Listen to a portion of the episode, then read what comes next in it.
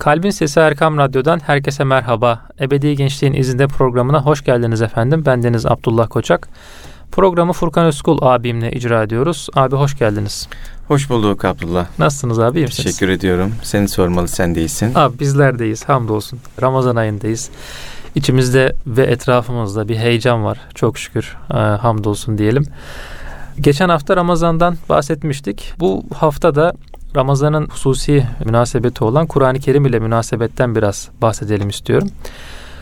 Abi şöyle bir soruyla başlayacağım inşallah.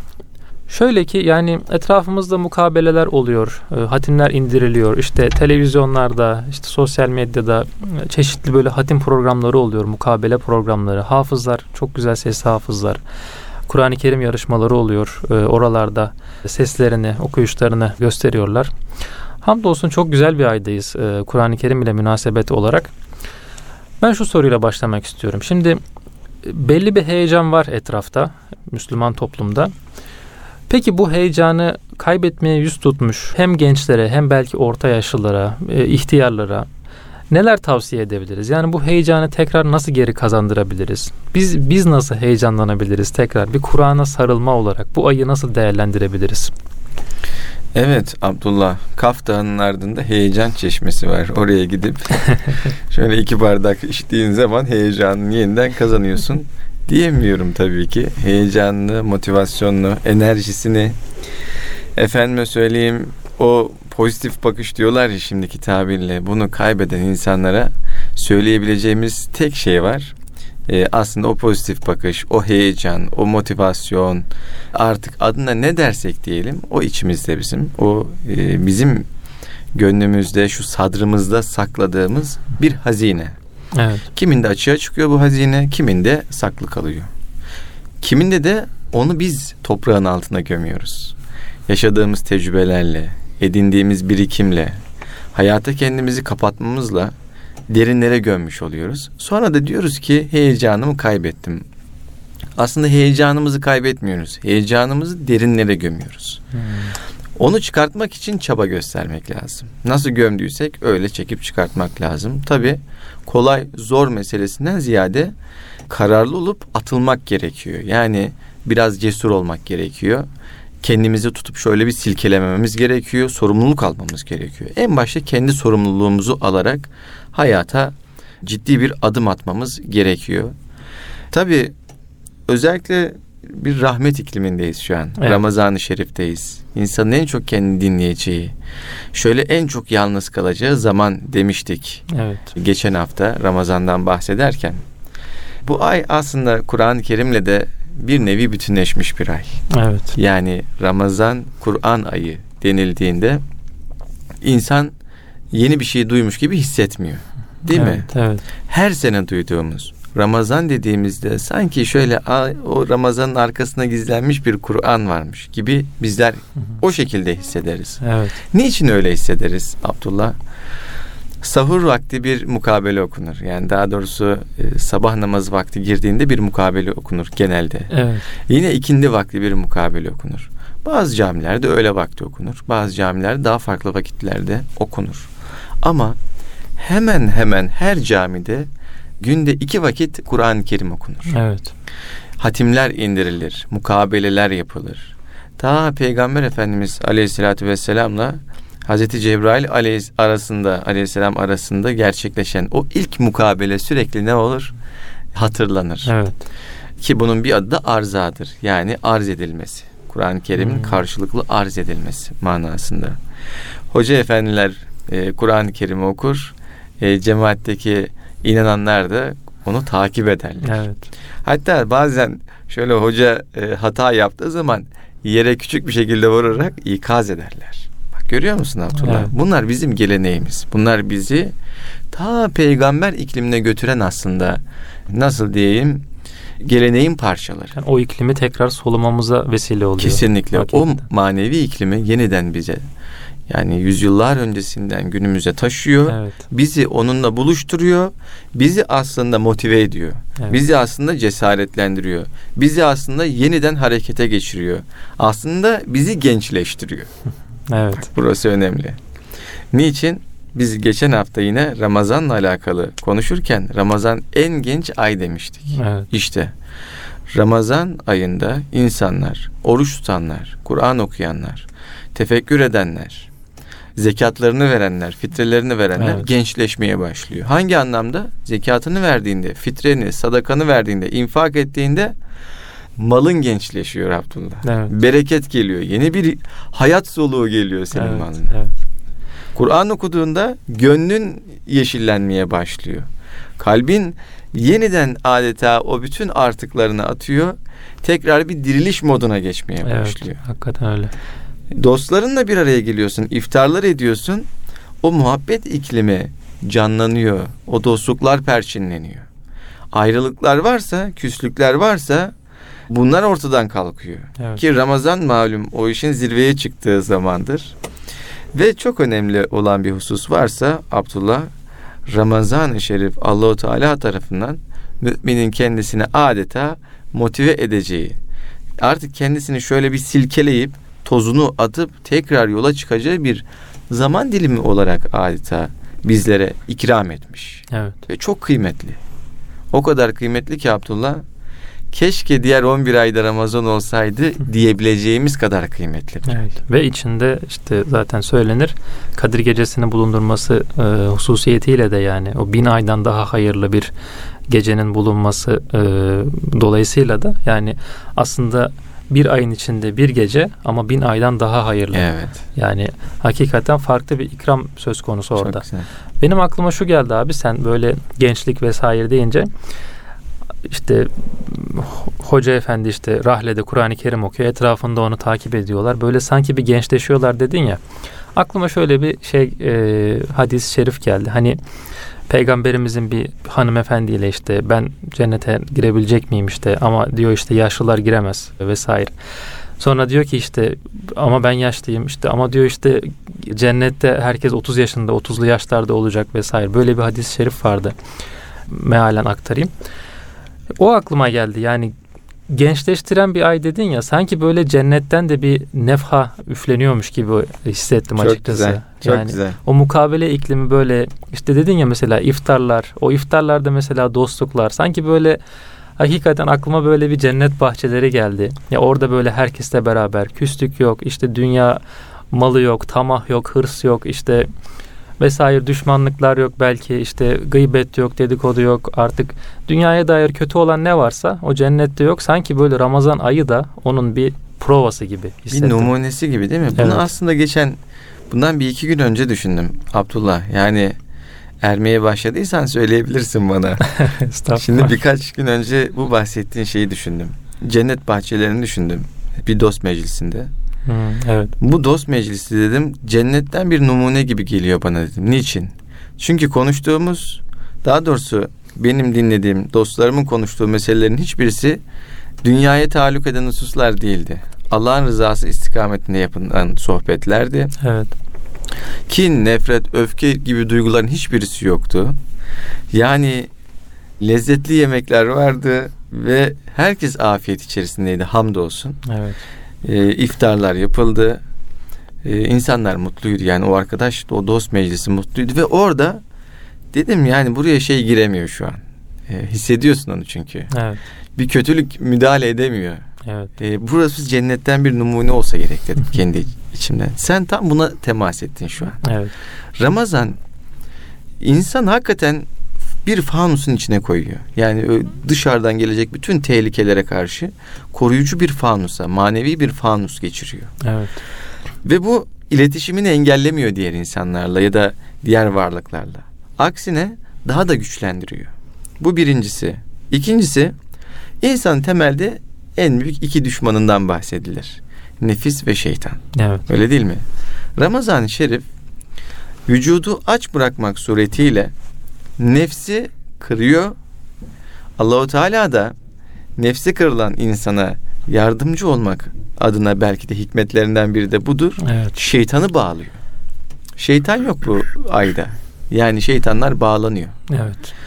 Dolayısıyla insan, insani ruh, kendini geliştirmek isteyen, Allah'a yaklaşmak isteyen bir kul adeta önünde büyük bir açıklık yakalamış oluyor. Bunu evet. şuna benzetebiliriz.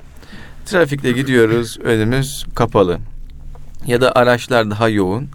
E, altımızda en kaliteli spor arabaları da olsa belli bir hız limitini ne yapamayız? Evet. Geçemeyiz. Geçemeyiz. Yani bu mümkün değil. Ama şöyle ufak bir boşluk yakalayınca, eğer yolda sonrasında açıksa, bir anda o spor arabaları ne yapıyorlar? Gaza bir yükleniyorlar. Evet. Ara ki bulasın. Yani bul- bulmam mümkün değil. Evet. Şöyle sıfır beş saniye arasında zaten yüz elli iki yüzü buluyor. Evet. Belki abartmış olabilirim birazcık ama evet. olsun. Şimdi mümin için de Allah-u Teala o trafikteki engelleri kaldırıyor. Evet. Ramazan'da yani bas basabildiğin kadar dercesine bize fırsatlar sunuyor. Ya birimiz bin oluyor bu mevsimde. Evet, hakikaten. Yani yaptığımız infaklar, ettiğimiz zikirler, tuttuğumuz oruçlar, kıldığımız namazlar, okuduğumuz Kur'an-ı Kerim, her birinin sevabı katlanıyor.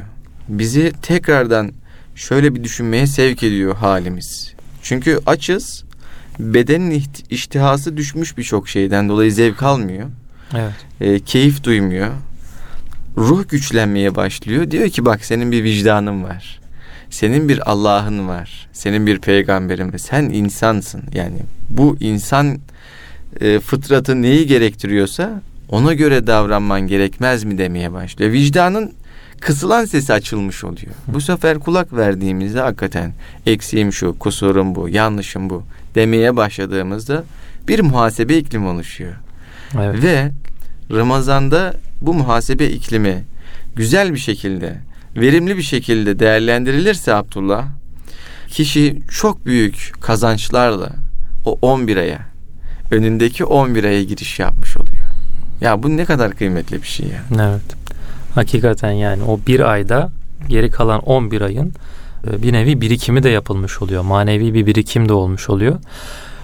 Şimdi şey dedik ya, hani işte bir adım atarsa insan o heyecana yakalar. İşte bu faunus dedik ya, işte o faunusa bir girmeye bir iştiyak göstermesi gerekiyor demek ki insanın. Yani küçük de olsa bir adım, işte o adım da belki bir oruç tutmak. Yani farz olan ibadet zaten. O oruçla birlikte işte bir, bir, bir sayfa Kur'an-ı Kerim okumak, bir hizip Kur'an-ı Kerim okumak, bir cüz Kur'an-ı Kerim okumak. Yani Allah biri bin yapıyor dedik ya, yani hakikaten o okuduğumuz Kur'an-ı Kerimler bize öyle büyük manevi bir lezzet veriyor ki o geri kalan belki on bir aya sirayet ediyor. Böyle evet. böyle de bakabiliriz yani duruma. Depoları dolduruyoruz. Evet. Bir nevi depoları dolduruyoruz. Depoları dolduruyoruz. Yani motivasyonumu kaybettim diyenlere diyoruz ki Ramazan'da depoları doldur. Evet. on bir ay boyunca motivasyonunu kaybetme diyoruz. Evet. Yani şöyle de bir örnek verilir. Hani sporcular denir. Ee, işte çok önemli bir maç öncesinde kampa girerler. Ee, yani Ramazan'da bir nevi manevi bir kamp mevsimi olarak addedilir.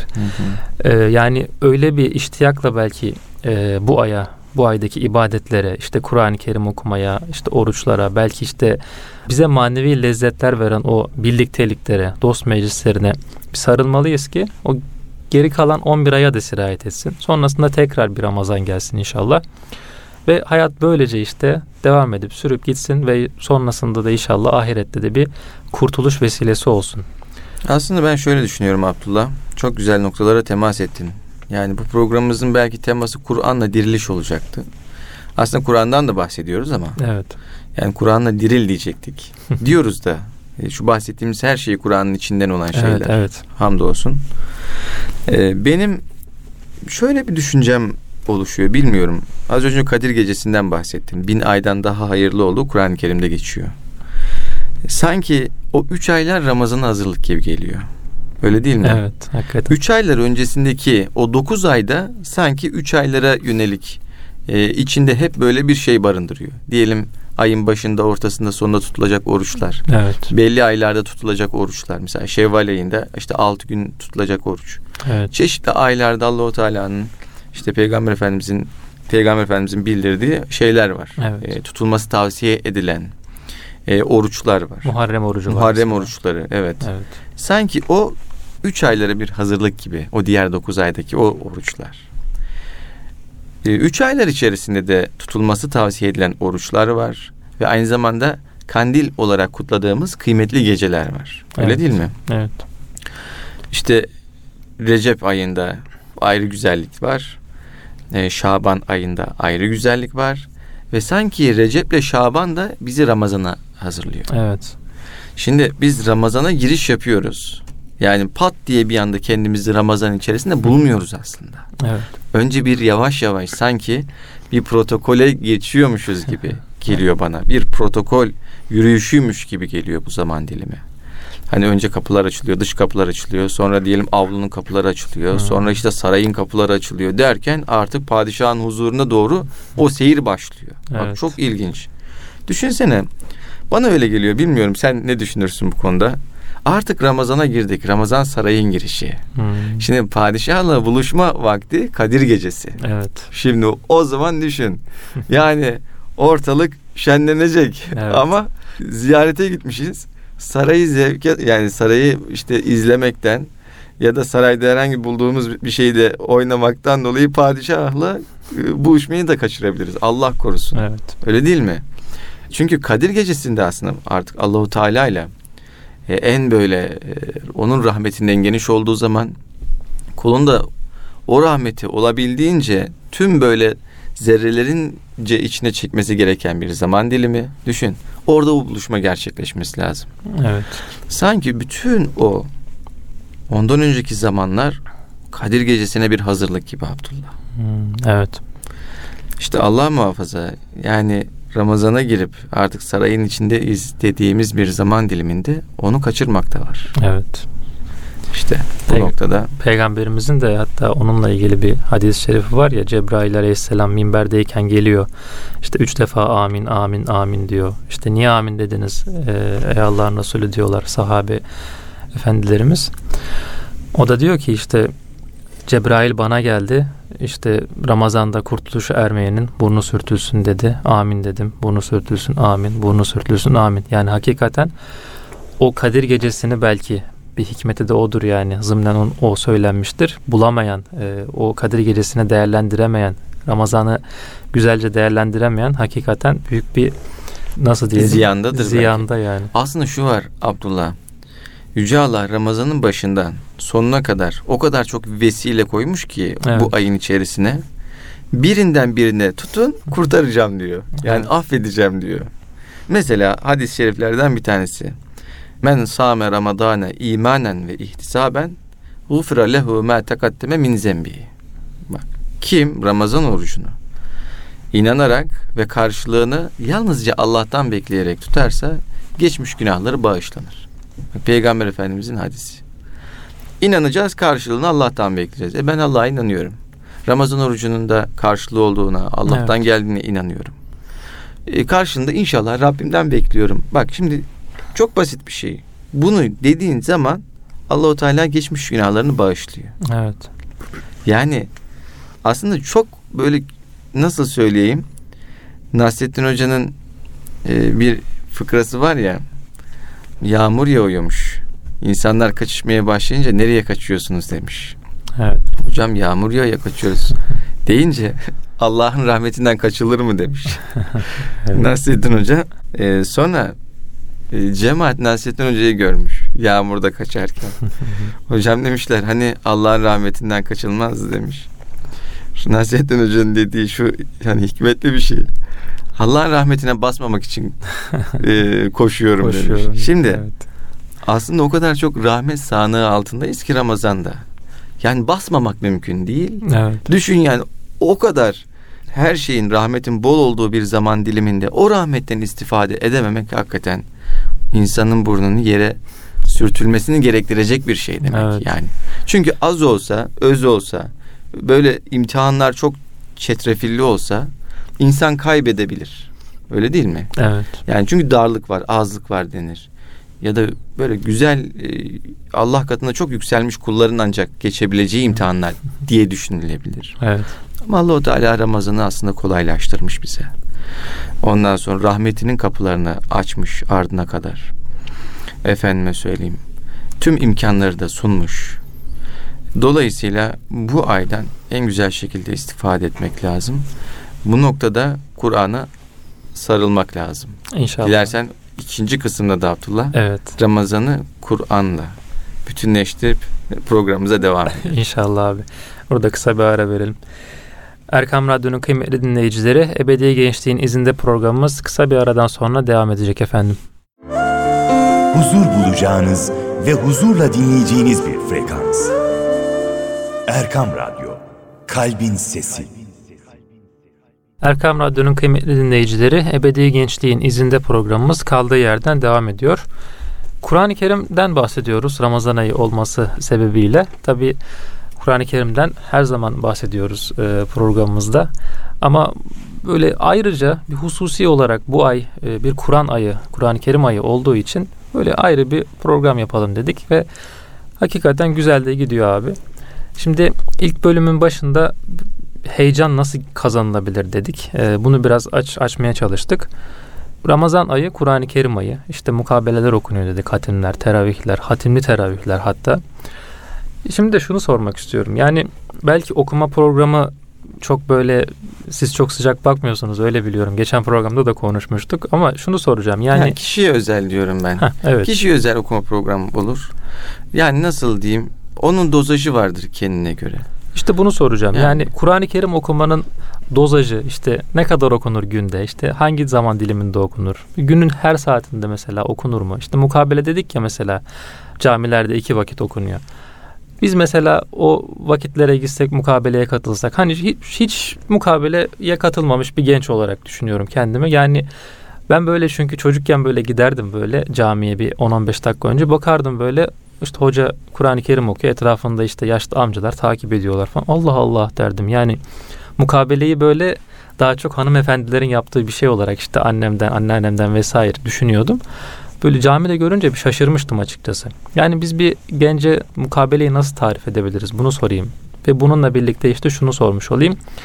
Bir genç ne kadar Kur'an-ı Kerim okuyabilir Ramazan ayında, günde? Vallahi dilediği kadar okuyabilir Abdullah. Onun işte bir dozajı yok. Evet. Ne kadar okursa o kadar kârdır. Ne kadar Allah-u Teala ile konuşursa diyeyim, o kadar kârdır. Çünkü Kur'an-ı Kerim Allah'ın kelamı. Kur'an okuduğumuzda biz aslında Allah-u Teala ile bir hani mülaki oluyoruz. Görüşmüş oluyoruz. Evet. Onunla bir, nasıl diyeyim, halimizi ona arz etmiş oluyoruz. Evet. Kur'an-ı Kerim'de kendimizi bulmuş oluyoruz. Kur'an-ı Kerim böyle ilginç, hakikaten özelliklere sahip, çok katmanlı bir metin. Evet. Her yüzyılda, her zaman diliminde herkese özel şeyler söylüyor. Hala söylemeye de devam ediyor. Ee, dolayısıyla Ee, Kur'an-ı Kerim herkes için, her dönem için, ta kıyamete kadar da güncelliğini bu vesileyle devam ettirmiş olacak. Dünyada üzerine bu kadar konuşulmuş başka bir kitap yok. Evet. Bu kadar basılmış başka bir kitap yok. Bu kadar ezberlenen başka bir kitap yok. Yani Kur'an-ı Kerim'in insanlar katındaki değeri de yüksek ki Allah katındaki değerini biz bilemiyoruz. O kadar yüksek. Evet. Bizler Kur'an-ı Kerim okuduğumuzda bu şekilde, bu manayla baktığımızda zannediyorum bize kendini böyle güzel bir şekilde açmaya başlar. Çünkü güzel bakmak, güzel anlamlandırmak, şöyle öncesinde tefekkür ederek, yoğunlaşarak bir meseleye yaklaşmak onun önündeki kilitleri açıyor Abdullah. Yani Kur'an-ı Kerim'le de eğer uzun zamandan beri okuyamadıysak, bir bağlantımız yoksa şöyle, evet, üzerine biraz düşünelim. Ya bu Kur'an nedir? Niye okumalıyım ben diye soralım kendimize. Evet. Onun üzerine birazcık düşündükten sonra Kur'an bize çok tebessüm etmeye başlayacak. İşte inşallah. Tam da bunu soracaktım, evet, yani. Biz, evet, böyle düşündükçe aslında, evet, o da bize yaklaşıyor gibi. Tabii. Öyle mi? Yani Kur'an bize dost, inananlara dosttur. Evet. Müminlerin dostudur Kur'an-ı Kerim. Rehberimizdir. Ne buyuruluyor Abdullah? Ee, Bakara suresinin başında, şüphesiz ki e, bu kitap, yani bu kitaptan şüphe yoktur. E, inananlar, müttakiler için bir hidayet, hidayet yoludur, kaynağıdır. Hidayet kaynağıdır. Evet. Evet. Hidayet kaynağıdır. Yani Kur'an-ı Kerim'den nasip alabilmek için Allah'tan korkmak lazım. Allah'ın gazabından korkmak lazım. Birçok şekilde Allah-u Teala'dan korkmak lazım ki Kur'an-ı Kerim bize aslında kendini tam açsın. Evet. Tamamen hidayet kaynağı olduğunu göstersin. Çünkü e, kalple Kur'an arasında bağlantı var Abdullah. Kalbin iyiyse Kur'an-ı Kerim seni doğru yola iletiyor. Kalbin daha da iyiyse seni zirvelere taşımaya başlıyor. Evet. Ama kalpte problem varsa bu sefer Kur'an-ı Kerim o probleme binaen seni iyiliklere götürmüyor. Evet. Nitekim Kur'an-ı Kerim'de buyruluyor. Biz bu kitabı şifa ve rahmet kaynağı olarak indirdik. Evet.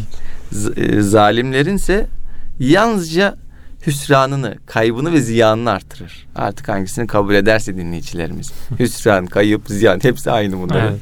Hüsranını artırır buyuruyor. Kaybını artırır. Acısını, elemini artırır. O içindeki derdi, sıkıntıyı artırır diyor Kur'an-ı Kerim için. Bak görüyor musun? Evet. Müminler için şifa olan, zalimler için, yani Allah'a inanmayan kişiler için diyeyim, itikadında problemler olan için, daha bunun içerisinde birçok olumsuz ögeyi koyabiliriz, olumsuz sınıfı koyabiliriz. Bunlar için hüsrana dönüşüyor, kayba, ziyana dönüşüyor. Bak Kur'an-ı Kerim senin kalbine göre, benim kalbime göre aslında bana mukabele ediyor. Evet. Bak burası çok önemli bir nokta. Bizim kalbimiz nasıl? Kıymetli dinleyicilerimiz, kıymetli genç arkadaşlarımız varsa şu an bizi dinleyen, bir teravih sonrasında evet, bizi dinleyenler varsa burada herkesin kendi verebileceği bir cevabı aslında sormuş oluyorum. Bizim kalbimiz nasıl? Yani Kur'an-ı Kerim okuyarak aslında bunu bir test etmiş de oluyoruz, öyle mi? Kur'an-ı Kerim'e yaklaştığımızda, Kur'an-ı Kerim okuduğumuzda bunu test etmiş oluyoruz ama şöyle, şunu söyleyeyim. Test etmekten ziyade biz zaten güzel bir niyetle Kur'an'a yaklaştığımızda o bizi hemen taşır, güzelliklere taşır. Rahmeti üstümüze çeker, bizi alır, sarar, sarmalar, o rahmet iklimin içine sokar. Böyle e, özellikle Ramazan'da okurken e, nefes düzenini de oluşturuyor. Kur'an-ı Kerim'in öyle bir özelliği var Abdullah. Metler vardır ya, evet, tutulacak harfler vardır, evet, çekilecek harfler vardır. Efendime söyleyeyim böyle bir e, nizam çerçevesinde Kur'an-ı Kerim okunur. Talim ve tecvid üzere okunur. Dolayısıyla insana doğru nefes almasını da Kur'an-ı Kerim öğretir. Bizler doğru nefes almadığımız için bir süre sonra Abdullah, yani bozuk nefes almaya alışmışız. Düzgün nefes aldığımızda kanımızdaki oksijen oranı artmaya başlar. Hmm, evet. Bak Kur'an-ı Kerim okuduğumuzda şöyle ensede hafif bir e, böyle kural, kurallarına göre okuduğumuzda özellikle ensede hafif bir uyuşma olur. Tertil Vücut, üzere okuma. Tertil üzere okuduğumuzda ensede bir uyuşma olur. Evet. Vücutta bir sükunet olur. Bir rahatlama olur. Yani insan şöyle bir iklimini hakikaten değiştirir. Özellikle iftara yakın okunduğunda. Evet. Böyle o mana iklimi etrafı kuşatır. Hani iftardan önce bir sessizlik olur ya. Evet. O sessizlikte bir Kur'an-ı Kerim okunduğunda hakikaten varlığın sizin zikrinize eşlik ettiğini insan hissetmeye başlıyor. Yani değişik, evet, bir atmosfer oluşuyor. Allah'ın tattırdığı bir takım böyle e, ilginç duygular, evet, oluşabiliyor. E, bu da işte Kur'an-ı Kerim'in aslında bize vesile olduğu bir şey bu. Çünkü Kur'an kendisinde de buyurulmuyor mu? Allah'a ulaşmak için vesileler arayın. Evet. Bunların en büyüklerinden bir tanesi Kur'an-ı Kerim. Bunların en büyüklerinden bir tanesi. Allah'a ulaşmak için elimizdeki rehber, e, adeta harita Kur'an-ı Kerim. Evet. Peki e, bununla birlikte Allah-u Teala yine bize güçlü bir şekilde tavsiye ettiği, emrettiği bir husus var. Allah'ın ipine sımsıkı sarılın. Sakın ayrılığa düşmeyin. Evet. Bak Kur'an-ı Kerim'in bireysel olarak değil, toplu olarak da yapılması gereken bir takım rükünleri var. Hı. Öyle değil mi? Evet. Yani Allah'ın ipine sımsıkı sarılmamız gerekiyor. Mesele sadece Kur'an-ı Kerim'i okumak değil Abdullah. Mesele hayatımızda Kur'an-ı Kerim'i okumak. Evet. Yani yaşantımızda onu okumak. Tatbik etmek. Tatbik yani. Ederek okumak. Evet. Yani biz diyelim ki faiz yemediğimizde imkan var ve faiz yemiyoruz. İşte o zaman Kur'an okumuş oluyoruz. Hayatımızda Kur'an okumuş oluyoruz. Evet. Tercihimizle Kur'an okumuş oluyoruz. Bizler diyelim ki affedersiniz kötü gayrimeşru bir takım işler var. Bu gayrimeşru işlere biz kendimizi sevk etmediğimizde, içki gibi, kumar gibi, zina gibi bu tip kötülüklerden uzak durduğumuzda bir genç olarak, bir orta yaşlı olarak, bir ihtiyar olarak neyse hiç önemli değil. Aslında o amelimizle Kur'an okumuş oluyoruz. Evet. Fiilen okumuş oluyoruz.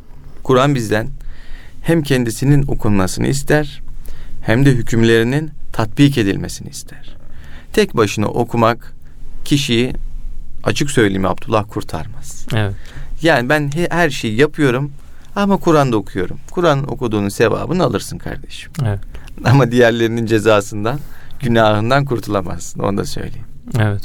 O açıdan bunlar bir arada olduğunda aslında yükselişe geçmeye başlıyor insan. Evet. Burada belki şunu da sormak gerekir abi. Şimdi Kur'an'ı hayata tatbik etmek dedik.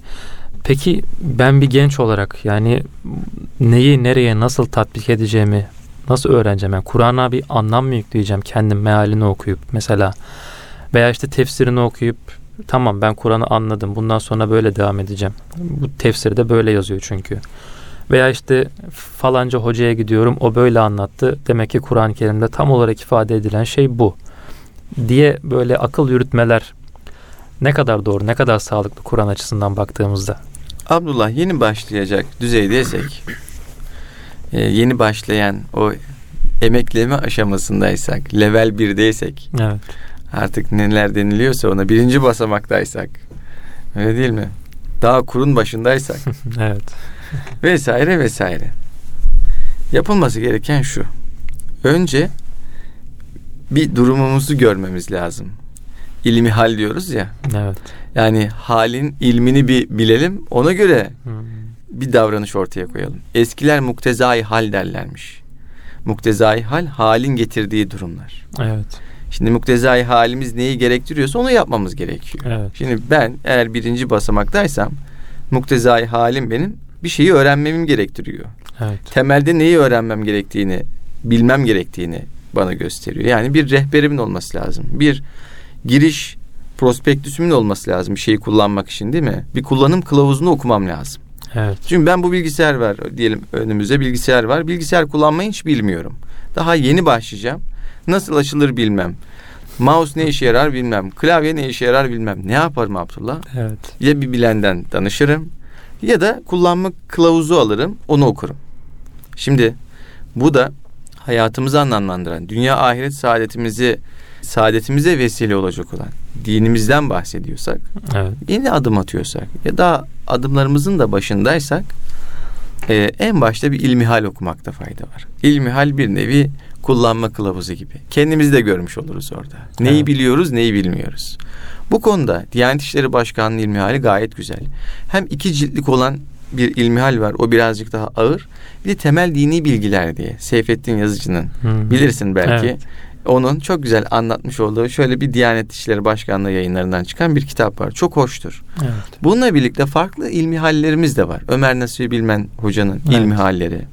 Ondan sonra daha eskiye gidecek olursak daha eski ilmihaller de vardır ama onların dili birazcık daha ağır. Mızraklı ilmihal. Onlara falan hiç gerek yok. Evet. Onlar biraz dilleri ağırdır. Evet. Belki derinleşmek isteyen kişiler onları, hani bu ilmihal ilminde birazcık daha derinleşmek isteyen kişiler e, onu tercih edebilirler. Ama e, bu bahsettiğim o birkaç ilmihale bile baksa kişi aslında kendini ne yapar Abdullah? Bir görmüş olur. Evet. Ben neye inanıyorum? Neye inanmam gerekiyor? Efendime söyleyeyim, nasıl yaşamam gerekiyor? Nasıl davranmam gerekiyor? Bununla alakalı temel bilgiye sahip olmuş olur. Dolayısıyla Kur'an'la ilgili yaklaşımı da orada görmüş olur. Hı. Önce Kur'an'ın ne olduğunu öğrenmiş olur. Kur'an evet. Allah'ın kitabıdır. Efendime söyleyeyim, musaflarda yazılıdır. Öyle değil mi? Evet. Cebrail aleyhisselam aracılığıyla peygambere indirilmiştir. Peygamberden de işte e, ümmetine tebliğ edilmiştir. Evet. E, dolayısıyla Kur'an'la alakalı o verileri, o bilgileri elde eder. Kur'an'ın kaç ayet olduğunu öğrenir.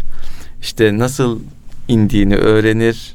Öyle evet. değil mi? O da önemli. Kaç tane vahiy çeşidi var. Vahiy, vahyin inme çe- şekli var yani. Evet. Onu söyleyeyim. O peygamberimizin vahye alış biçimlerinden bahsediyorum. E sonra Kur'an-ı Kerim'in efendime söyleyeyim musaf haline getirilmesi, evet. musaflarda konunun yazılması, İslam dünyasının farklı coğrafyalarına dağıtılması var. Yani Kur'an dediğimizde aslında bizim tarihimiz var bunun içerisinde. Evet. Ben şunu tavsiye etmem. Hiçbir şey bilmiyorsam Kur'an-ı Kerim'in baştan sonuna mealini okumayı çok tavsiye etmem. Kur'an'ın çünkü yirmi üç senede inen bir kitap olduğunu bilmemiz gerekiyor. Evet. Peyderpey indiğini bilmemiz gerekiyor. Kur'an diğer kutsal kitaplarda olduğu gibi levhalarda bir anda belirmedi. Evet, Hazreti Musa Aleyhisselam'ı Allah-u Teala levhalar aracılığıyla vermişti. Evet. Ee, ama Kur'an-ı Kerim peyderpey hayatın içerisinde indi. Bir olay oldu, indi. Evet. Bir gelişme oldu, indi. İniş sebepleri. İniş sebepleri var. Yani evet. sebebi nüzul dediğimiz. Evet. Bu buna, bu ilim var örneğin Kur'an-ı Kerim içerisinde. Kur'an-ı Kerim etrafında şekillenen ilimlerde, tefsir ilminde. Yani niçin indiğiyle alakalı bir bölüm var. Ve Kur'an-ı Kerim hayatın içerisinde yaşananlara binaen indiği için o sıralama üzerinden Kur'an-ı Kerim okunsa, bir bilen eşliğinde okunsa, evet. izah edilerek okunsa çok çok büyük faydaları olur. Aksi halde Kur'an kültürümüz olmadan Kur'an ilmine adım atmamız sıkıntılara vesile olabilir Abdullah. Bu da önemli. Evet. Yani bir roman okuyormuş gibi haşa, evet. bir hikaye okuyormuş gibi Kur'an-ı Kerim okuyamayız. Ki meallerde de aslında şöyle bir şey var. Mealler Kur'an'ın aslı değildir. Evet. Kur'an'ın manasının Türkçesidir, İngilizcesidir, Fransızcasıdır, neyse. Asıl Kur'an-ı Kerim Arapçadır. Allah-u Teala Arapça olarak indirmiştir. Evet. Dolayısıyla mealler üzerinden yanlış anlaşılmalar da olabilir. Dolayısıyla bu bu tip olumsuz durumlara kapı aralamamak için e, mümkün mertebe bilen hocalarla, diyelim ki bir cami imamımızla olabilir. Evet. Efendime söyleyeyim, bu hususta güvendiğimiz bir ilmi olan bir zatla olabilir. Kıymetli isimlerin kitaplarıyla olabilir.